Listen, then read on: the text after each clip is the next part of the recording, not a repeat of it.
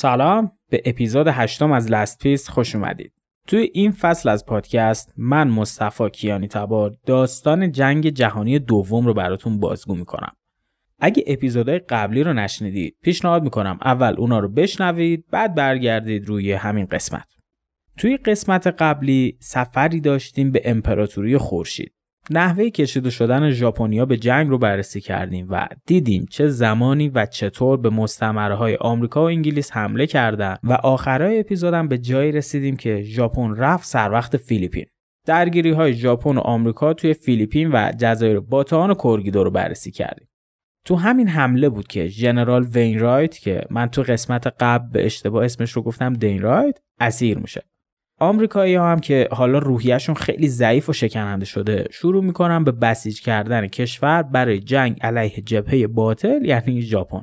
از این لحظه به بعد می‌خوایم ادامه جنگ آمریکا و ژاپن رو ادامه بدیم و چند تا از مهمترین نبردهاشون رو بررسی کنیم تا timeline مون رو برسونیم به سال 1943 یعنی همون دورانی که شوروی توی استالینگراد موفق میشه ترمز رایش رو بکشه و متوقفشون کنه.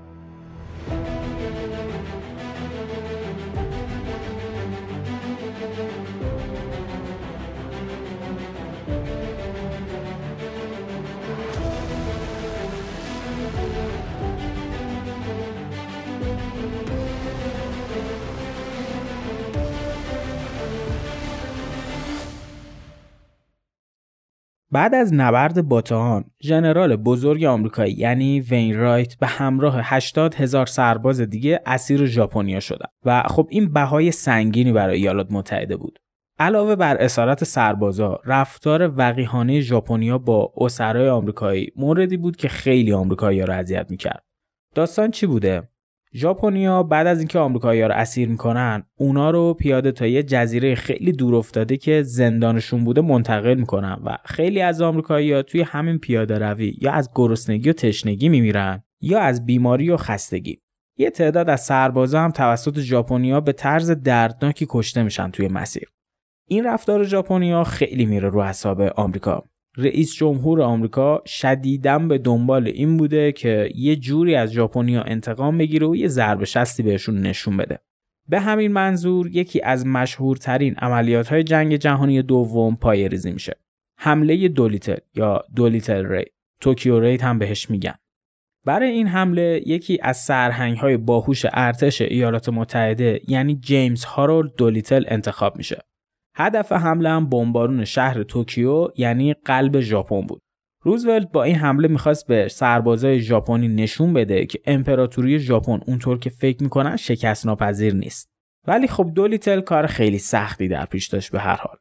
برای حمله به توکیو ژنرال به پایگاه های هوایی نزدیک به ژاپن نیاز داشت که خب هیچ پایگاهی نزدیک این کشور در اختیار آمریکاییان نبود. همه کشورهای نزدیک دست ژاپنیا بود و بنابراین فرودگاهی نزدیک به ژاپن وجود نداشت. راه حل آمریکایی چی بود؟ استفاده از ناوهای هواپیما بر. این ناوها که یکی از پرکاربردترین و مهمترین عناصر پیروزی آمریکایی‌ها تو جنگ اقیانوس بودن، خیلی اتفاقی جون سالم به در برده بودن. جریان چیه؟ زمانی که ژاپن به پرل هاربر حمله می‌کنه این ناوها به طور معجزه از آمریکا به پرل هاربر منتقد نشده بودند. در از طبق برنامه ریزی آمریکایی ها این ناوها باید تا 8 دسامبر توی پرل هاربر موضع می گرفتن. اما خب یه مشکلاتی به وجود اومده بود که باعث تأخیر توی جابجاییشون شده بود و همین تأخیر از نابود شدن اونا به دست ژاپنیا جلوگیری می‌کنه. حالا همین ناوها قرار نقطه شروع بمبارون توکیو یعنی قلب ژاپن باشن. اوایل ماه اپریل 1942 ناوهای هواپیما بر اس هورنت و اس انترپرایز به همراهی ناوگان زرهی جنرال هالسی به سمت اقیانوس آرام روانه شدند. هدفشون آسیب حد اکثری به توکیو و پایگاه های نظامی این شهر بود. برای حمله هم هواپیماهای B25 یا به 25 انتخاب شده بود که قدرت تخریبشون خیلی خیلی بالا بود. اوایل صبح 14 April 16 بمب افکن B25 از عرشه ناو هورنت بلند میشن و 6 ساعت بعد به آسمون توکیو می‌رسن. بمبارونشون رو با موفقیت انجام میدن و هیچ گونه دفاعی هم از سمت ژاپنیا صورت نمی‌گیره. حمله آمریکایی‌ها توکیو رو غافلگیر کرده بود و فرصت دفاع رو اصلا بهشون نداده بود. ژاپنیا خیلی از این حمله شوکه و عصبانی شده بودن. قلب امپراتوری اونا به لرزه در اومده بود و الان اهالی سرزمین آفتاب می‌دونستن خطر جنگ می‌تونه دامنشون رو بگیره. بعد از همین حمله بود که یکی از سرشناسترین فرمانده های نیروی هوایی ژاپن دست به خودکشی می‌زنه و هاراکیری می‌کنه. همون خودکشی معروف ژاپنیا که یه خنجر فرو می‌کنن تو شکم خودشون. بعد از این اقدام حالا نوبت ژاپنیا رسیده بود که یه واگنشی نشون بدن. اقدام ژاپنیا پیشروی به سمت بندر مورسپی توی گینه نو و جزیره تولاگی توی مجمع جزایر سلیمان بود. سالمان آیلندز که ممکنه تو فیلم و سریال های مربوط به جنگ جهانی اسمش رو شنیده باشید. اشغال این دوتا جزیره که گفتیم و ساختن پایگاه داخلشون موضع ژاپنیا رو توی اقیانوس آرام مستحکم تر می‌کرد. علاوه بر این اونا رو به استرالیا و حمله به این کشورم نزدیک تر می‌کرد. یادمونه دیگه ژاپن از همون ابتدا تو فکرش بود که استرالیا رو تسخیر کنه. منبع بسیار مهمی از منابع غذایی محسوب می‌شد برای ژاپنیا و از اهداف استراتژیکشون بود. تو ژانویه همون سال یعنی سال 42 ژاپنیا تونستن دو تا از مهمترین جزایر گینه نو رو تصرف کنن. جزایر نیو بریتین و راباول. این دو تا جزیره سواحل دریای بیسمارک هستن و فاصلشون تا استرالیا خیلی کمه و به ژاپنیا این امکان رو می‌داد که از طریق این دو تا جزیره وارد استرالیا بشن. تو فوریه همون سال هم برنامه هجومشون رو شروع می‌کنن. هدفشون هم یکی از بنادر شمالی استرالیا یعنی بندر داروین بود که یه حمله خیلی سنگینی بهش صورت می‌گیره و داروین در هم کوبیده میشه خلاصه. بعد از این پیروزی ژاپنیا یه دو دستگی بین ژنرالای ژاپن به وجود میاد. یه سریاشون به دنبال پیشروی بیشتر و کشورگشایی بودن. یه سری دیگهشون هم مثل ژنرال یاماموتو دنبال این بودن که برای کشورهایی که تازه به قلمروشون اضافه شده استحکامات دفاعی ایجاد کنن. یاماموتو هم که یادمونه دیگه همون ژنرالیه که حمله به پرهاربر رو به عهده داشت. چرا یاماموتو اینطوری فکر می‌کرده؟ خب تو همین مدت کمی که از کشورگشایی ژاپنیا میگذشت اونا تونسته بودن به منابع بسیار زیاد و ارزشمندی دست پیدا کنن. چه منابع غذایی چه منابع زیرزمینی. این منابع بعد توسط کشتی و مسیرهای دریایی حمل شده به ژاپن می‌رسید. یه تهدیدی هم که برای این حمل و نقل وجود داشت ناوگان دریایی آمریکا بود. در واقع بهتر بگیم ناوهای هواپیمابر آمریکایی که توی اقیانوس پرسه می‌زدن. یاماموتو فهمیده بود که توی حمله به پرهاربر چه اتفاقی افتاده و عدم حضور این ناوها تو جزیره و نابود نکردنشون تو اون دوران چه مشکلاتی می‌تونه براشون ایجاد کنه. به همین خاطر دنبال این بود که هر طور شده این ناوهای هواپیمابر رو تو اقیانوس گیر بیاره و غرقشون کنه. اما خب ژنرالای ارشد ژاپن برنامه دیگه ای داشتن و تصمیم گرفتن کشورگشاییشون رو مقدم تر ببینن. در واقع تو فکرشون این بوده که بنادر و جزایر بیشتری از مجمع و جزایر سلیمان رو اشغال کنن و فشار بیشتری رو به استرالیا بیارن. آمریکایی‌ها توی همون لحظاتی که ژاپنیا داشتن چنین تصمیمی می‌گرفتن موفق میشن کدای مخابراتی ژاپن رو هک کنن و از برنامه حملهشون به استرالیا مطلع بشن. به همین خاطر هم تصمیم می‌گیرن سریع وارد عمل بشن و توی دریای کورال با ژاپنیا رو در رو بشن. می‌دونستن که اگه جلوی ژاپن رو نگیرن استرالیا با خطر بزرگی مواجه میشه. تمامی ناوگان دریایی ایالات متحده حرکتشون رو به سمت جزایر سلیمان شروع کردن. توی روز چهارم ماه می ناوگان آمریکا و ژاپن بالاخره با هم مواجه شدن. جنگ شدیدی توی اقیانوس شروع میشه و آمریکایی‌ها موفق میشن آسیب جدی به ناوگان دریایی ژاپن وارد کنند هدف ژاپنیا ایجاد پایگاه های هوایی توی جزیره تولاگی بود و آمریکایی هم اینو فهمیده بودن. به همین خاطر هم ناوگان متفقین به سمت این جزیره حرکتش رو شروع کرد. ژاپنیا خیلی سریع استراتژی جدید رو شروع می‌کنن و از شمال جزایر سلیمان ناوگانشون رو طوری حرکت میدن تا آمریکایی‌ها رو محاصره کنن. توی هفتم ماه می 1942 یکی از پیچیده ترین نبردهای دریایی شروع میشه. درگیری ناوهای هواپیمابر دو کشور. توی دو روز بعد ناوگان هر دو ارتش تونستن خسارات زیادی رو به هم وارد کنن و توی یه نقطه هر دوتاشون فهمیدن که پیش بردن این جنگ ممکنه دردسر زیادی براشون درست کنه و هر دوتاشون عقب نشینی کردن. به این ترتیب استرالیا از حمله قریب الوقوع ژاپنیا برای مدتی در امان موند. طی چهار ماه بعدی ژاپنیا تحرکاتی رو توی حاشیه جنوبی آسیا انجام دادن و سر بریتانیا و آمریکایی‌ها رو حسابی گرم کردن. وارد جزئیات اینا نمیشیم. چهار ماه میپریم جلو تا برسیم به ماه جوان یعنی چند روز قبل از حمله ژاپنیا به میدوی. جزیره میدوی نقطه خیلی مهمی برای ژاپنیا محسوب می‌شد. جدای از اینکه اگه کنترلش رو به عهده می‌گرفتن امنیت حمل و نقل دریایشون تضمین می‌شد می‌تونستن تو خود جزیره پایگاه های مهمی ایجاد کنن و به ساحل جنوب غربی آمریکا نزدیک بشن و خب نزدیک شدن ژاپنیا به آمریکا خیلی تهدید بزرگی محسوب می‌شد.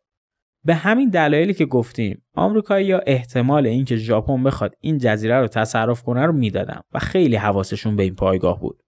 اواخر ماه می سازمان اطلاعات آمریکا تونسته بود کدهای جدیدی رو از ژاپنیا رمزگشایی کنه. ژاپنیا با اسم رمز AF برنامه تهاجمی رو پایریزی کرده بودن و آمریکایی‌ها احتمال می‌دادن که منظور از AF هم جزیره میدوی باشه. عمدن یه سیگنال به ژاپنیا میدن و داخلش از وضعیت آب شیرین میدوی صحبت می‌کنن و می‌بینن که ژاپنیا بعد از این سیگنال نسبت به همین موضوع آب شیرین واکنش نشون میدن. از اینجا می‌فهمن که هدف بعدی امپراتوری جزیره میدویه. روز حمله رو هم حتی می‌فهمن. شروع می‌کنن آماده شدن برای دفاع تمام ناوهای بزرگ ایالات متحده به این جزیره اعزام میشن و اونقدری آمادگی آمریکایی برای این دفاع بالا بوده که یکی از ژنرالهای آمریکایی جان فورد یعنی کارگردان مشهور اون دوران رو صدا می‌زنه که بیاد از این نبرد فیلم و ویدیو رکورد کنه. ژاپنیا هم بیخبر از این موضوع شروع می‌کنن یه استراتژی تهاجمی طرحریزی می‌کنن و آمریکایی هم پا به پای ژاپنیا به این نقشه ها و صحبت ها گوش میدن. نهایتا صبح 4 ژوئن 1942 هواپیماهای ژاپنی از عرشه ناوهاشون بلند شدن و جزیره میدوی رو بمبارون کردن. اما چیزی که ازش اطلاع نداشتن آمادگی کامل ناوگان هوایی آمریکا برای ضد حمله بود. هواپیماهای ژاپن برگشتن و برای سوختگیری رو عرشه ناوهاشون مستقر شدن. اما اسکادران آمریکا از جنوب جزیره بلند شده بود و اونا رو تعقیب کرده بود و از محل استقرار ناوهای ژاپن مطلع شده بود. جنگ سنگینی بین ناوگان دریایی این دو تا کشور صورت می‌گیره. طی چهار روز بعد آتیش جنگ دریایی شعله ورتر از هر زمان دیگه شده بود و نهایتا آمریکایی‌ها موفق میشن تمام ناوهای مهاجم رو غرق کنن و به پیروزی ارزشمندی دست پیدا کنن. حالا ژاپن بعد عقب نشینی می‌کرد و این فرصتی رو برای آمریکا فراهم می‌کرد تا فشار بیشتری به ژاپن وارد کنه. و همونطور که در ادامه می‌بینیم این فشار منجر به کوچیکتر شدن قلمرو ژاپن میشه. اگه دوست داشته باشید جزئیات این نبرد رو ببینید پیشنهاد می‌کنم فیلم میدوی رو تماشا کنید. سال 2019 منتشر شده و در مورد همین نبردی که ما الان صحبتشو کردیم. فیلم خوش ساخت و جالبی هم هست. اگه دنبال چنین موضوعاتی باشید مطمئنا ازش خوشتون میاد. خب آمریکا بعد از شکست دادن ژاپن توی میدوی پیشروی به سمت ژاپن رو شروع می‌کنه. قبل از اینکه بتونن مستقیم وارد خاک ژاپن بشن بعد قلمروهای تازه فتح شده این امپراتوری ازش پس می‌گرفتن و اولین هدف جزیره گودال کانال بود. یکی از جزیره های واقع در سولومون آیلند که ژاپنیان داشتن داخلش فرودگاه می ساختن. آمریکایی می‌خواستن این پایگاه رو نابود کنن و بعد از اون کنترل جزایر دیگه مثل تولاگی و راباول رو از ژاپنیا بگیرن. اینا همشون نزدیک به هم بودن و ژاپنیا به منظور کوبیدن استرالیا تسخیرشون کرده بودن. 7 آگوست 1942 یعنی دقیقا دو ماه بعد از پیروزی متفقین توی میدوی آمریکا یکی از بزرگترین تخلیهاش رو توی نبرد اقیانوس انجام داد. 60 هزار سرباز به پشتیبانی ناوگان دریایی توی ساحل گودال کانال پیاده شدند و نبردشون با سربازای امپراتوری از همون لحظات اول شروع شد. نبردی که 6 ماه طول کشید و نتیجه شکست ژاپن بود. 36 هزار سرباز ژاپنی توی این جزیره بودن و نهایتا 10 هزار نفرشون تونستن جون سالم به در ببرن. ناوگان ایالات متحده اوایل تاریکی 6 آگست حرکتش رو به سمت گودال کانال شروع کرد. هوای ابری و مهالود به اونا این امکان رو می‌داد که بدون اینکه توسط ژاپنیا دیده بشن به جزیره برسن. صبح روز بعد ساعت 9 صبح 11 هزار سرباز نیروی دریایی به فرماندهی ژنرال الکساندر ونگریف توی ساحل تخلیه شد. ژاپنیا زمانی متوجه حضور نیروهای متفقین شده بودند که دیگه خیلی دیر شده بود. تا ساعت چهار عصر روز بعد آمریکایی‌ها تونسته بودن پیشروی زیادی تو جزیره کرده باشن و یکی از فرودگاه های هدف رو تسخیر کنن. ژاپنیا که از این اتفاق وحشت کرده بودن عقب نشینی کردن و تصمیم گرفتن نبرد رو به شیوه دیگه انجام بدن. بلافاصله بعد از دستیابی متفقین به هدف اول حملات ژاپنیا هم شروع شد. عمده تهاجم ژاپنیا به ناوهای آمریکایی بود که بیرون جزیره لنگر انداخته بودن و با توپهای مهیبشون جزیره رو در هم میکوبیدن. نبرد بمب افکنهای ژاپنی و ناوهای آمریکایی با از بین رفتن 36 هواپیمای ژاپنی و دو ناو بزرگ متفقین ادامه پیدا کرد. فرمانده ناوگان دریایی یعنی ژنرال فلچر می‌دونست که اگه ناوها مدت بیشتری نزدیک جزیره باقی بمونن تومه اسکادرانهای ژاپنی میشن و تصمیم گرفت کاروان رو حرکت بده و کشتی های جنگی رو از محلکه خارج کنه تصمیم ژنرال فلچر سربازایی که توی خشکی بودن رو با سختی زیادی روبرو کرد اون می‌خواست تا صبح نهم هر چقدر که می‌تونه تسلیحات سنگین رو تخلیه کنه و اوایل صبح هر طور شده ناوگان رو توی اقیانوس به حرکت در بیاره.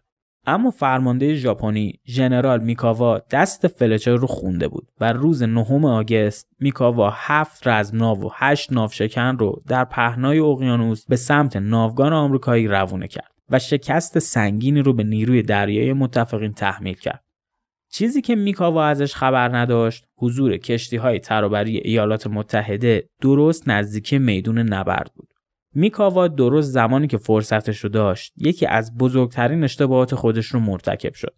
کشتی های ترابری آمریکا بدون آسیب از چنگ میکاوا و رزمناوای امپراتور فرار کردند و بدین ترتیب فصل خونین نبرد گودال کانال با تنها موندن سربازای نیروی دریایی شروع شد.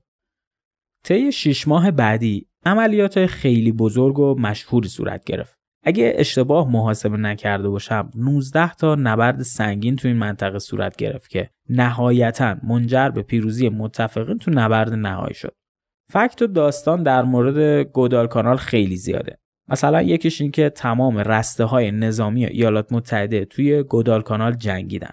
ارتش، نیروی دریایی، تفنگدارای دریایی، ارتش پیاده نظام، نیروی هوایی، گارد ساحلی و تمام رسته های نظامی خلاصه یه پیشنهاد دیگه هم من بدم اینجا اگه دوست داشتید وقایع این جنگ و چند تا دیگه از نبردهای اقیانوس رو هم ببینید می‌تونید مینی سریال پاسیفیک رو تماشا کنید هشت قسمت و سریال خوبیه. کلا یه ایده تو ذهنم هست که بعد از اتمام این فصل یه اپیزود برای معرفی فیلم و سریالایی که در مورد جنگ دوم هستن درست کنم. دارم کم کم لیست رو حاضر می‌کنم و اگه شما هم فیلم یا سریال خوبی می‌شناسید کامنت کنید تا اضافهش کنم به لیست. خب چه می‌گفتیم؟ آها. جنگ توی گودال کانال نهایتا تو تاریخ 9 فوریه 1943 تموم میشه و بزرگترین موفقیت ایالات متحده و متفقین توی جنگ اقیانوس توی این لحظه به وجود میاد. همزمان با پیروزی متفقین توی اقیانوس آرام روس ها هم توی شرق اروپا تونستن هیتلر رو توی استالینگراد شکست بدن دقیقا هفت روز قبل از خروج ژاپنیا از گودالکانال نبرد استالینگراد دو فوریه 43 تموم میشه و نبرد گودالکانال 9 فوریه. یه هفته بینشون فاصله بوده. عقب نشینی ژاپنیا از این منطقه باعث میشه که دو تا پایگاه خیلی مهم یعنی گودالکانال و تولاگی بیفته دست متفقین. و خب از همین لحظه به بعده که فشار مداوم ایالات متحده شروع میشه و ژاپنیا میرن توی لاک دفاعی. نبرد اقیانوس رو می‌خوایم همینجا ول کنیم و برگردیم به اروپا. ببینیم هیتلر و نازی ها بعد از شکست توی استالینگراد می‌خوان چیکار کنن. همینطور هم یه فلشبک کوچولو می‌زنیم که ببینیم بقیه دنیا در خلال جنگ روسیه و آلمان داشتن چیکار می‌کردن. جنگ جهانی دوم. بی دلیل اسمش جنگ جهانی نیست واقعا. تو لحظه که دو تا کشور دارن با هم میجنگن بقیه دنیا هم یه جورایی تو می‌دونه. نمونهش رو الان دیدیم. همون دورانی که هیتلر تو اروپا میتازونه ژاپن هم داره آسیا و مجمع جزایر نزدیک به استرالیا رو به توبره می‌کشه. و آمریکا درست زمانی که داره با ژاپن توی اقیانوس میجنگه برنامه های دیگه رو برای شکست هیتلر داره اجرا می‌کنه. توی اپیزود بعدی به این می‌رسیم حالا. دفعه بعدی که به اقیانوس برگردیم تقریبا ماهای پایانی جنگه و متفقین می‌خوان دو تا از بزرگترین عملیاتاشون رو توی اقیانوس آرام به اجرا در بیارن. امیدوارم که از این روایت لذت برده باشید. یادتون نره ما رو به دوستان خودتون معرفی کنید و همین دیگه توی اپیزود بعدی میبینمتون. فعلا خدا نگهدار.